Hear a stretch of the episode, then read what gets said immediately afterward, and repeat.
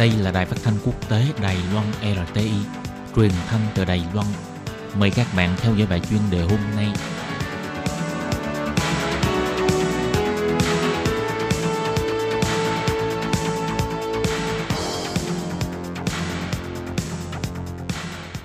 Các bạn thân mến, trong bài chuyên đề hôm nay, Lê Phương xin gửi đến các bạn bài viết với tựa đề Thiền niệm và thiền hành. Vụ cháy nhà thờ Đức Bà Paris đã xảy ra hơn 2 tháng rồi. Lúc xảy ra vụ cháy, có nhà tỷ phú và tập đoàn hàng xa xỉ của Pháp đã từng hứa sẽ quyên tiền, tổng cộng khoảng 30 tỷ đầy tệ. Nhưng theo quỹ những người bạn của nhà thờ Đức Bà Paris cho biết, cho đến nay vẫn chưa nhận được số tiền này. Thông tin này khiến cho mọi người kinh ngạc. Không ngờ các nhà tỷ phú chỉ nói suông mà thôi. Các tập đoàn ban đầu hứa sẽ quyên một khoản tiền lớn để sửa sang lại nhà thờ Đức Bà, bao gồm tập đoàn LV, tập đoàn Kerin thuộc tập đoàn Gucci và công ty dầu mỏ, thố thầu vân vân. Theo luật của Pháp, nhà đóng góp từ thiện sẽ được giảm thuế 66%.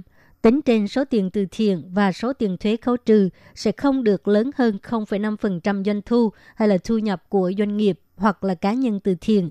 Nói một cách khác, nếu doanh nghiệp lớn quyên góp 100 triệu euro thì sẽ được khấu trừ tiền thuế tương ứng 66 triệu euro. Trong vài tháng qua, vì vấn đề chênh lệch giữa giàu và nghèo, Pháp đã bùng nổ phong trào áo ghi lê vàng, hành động tranh nhau quyên tiền để sửa sang lại nhà thờ Đức Bà của các nhà tỷ phú, khiến cho người dân có cảm giác bị tước đoạt. Họ cho biết, người giàu quyên tiền, được tiếng lại được khấu trừ tiền thuế, mà sau cùng số tiền thuế được giảm đó sẽ bị chính phủ lấy từ người dân thường, cho nên có rất nhiều người phản đối tập đoàn quyên khoản với một số tiền lớn. Lúc đó có một vài tỷ phú nói rằng sẽ không nhận ưu đãi giảm thuế sau khi quyên tiền, khiến cho sự tranh cãi trong xã hội được lắng xuống. Nhưng không ngờ sau đó, các tập đoàn này hoàn toàn không có làm theo lời hứa. Cho đến nay, số tiền quyên khoản của họ vẫn là con số không. Được biết, sự dị cho đến nay, bây giờ các nhà tỷ phú vẫn chưa chịu đưa ra số tiền quyên góp là do hiện nay nhà thờ Đức Bà vẫn đang tiến hành công việc khắc phục sau hỏa hoạn. Các nhà tỷ phú muốn quyên góp này không mong muốn tiền của mình dùng trong hạng mục dọn dẹp đám cháy và trả lương cho công nhân dọn dẹp. Xét cho đến cùng thì công việc này quá bình thường, không gây được sự quan tâm của giới ngoài. Nếu số tiền quyên góp dùng trong những việc này, giới truyền thông cũng sẽ không đưa tin.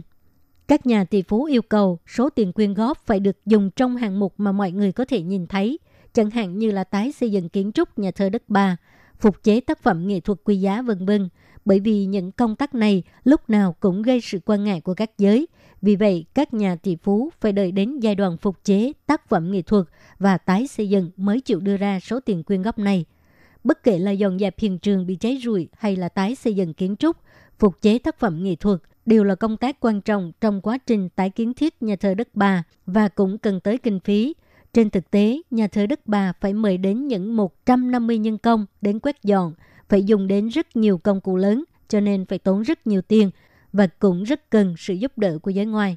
Điều này cho thấy các nhà tỷ phú làm việc thiện cũng đã có một sự tính toán rất kỹ càng. Họ chỉ muốn số tiền quyên góp của mình là có liên kết với kiến trúc, tác phẩm sưu tầm và tốt nhất là có liên kết với bậc thầy phục chế nổi tiếng.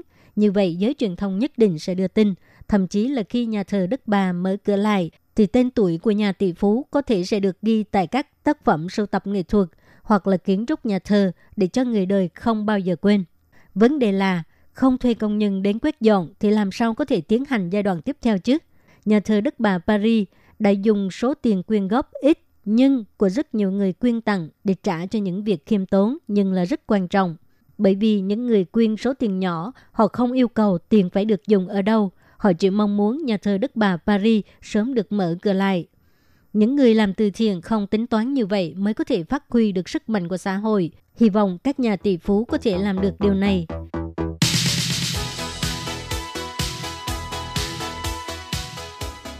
Các bạn thân mến, các bạn vừa theo dõi bài chân đề của Đài Phát thanh Quốc tế Đài Loan RTI qua bài viết Thiện niệm và thiện hành do Lê Phương thực hiện. Xin cảm ơn các bạn đã quan tâm và theo dõi. Lê Phương xin hẹn gặp lại các bạn vào tuần sau cũng trong giờ này.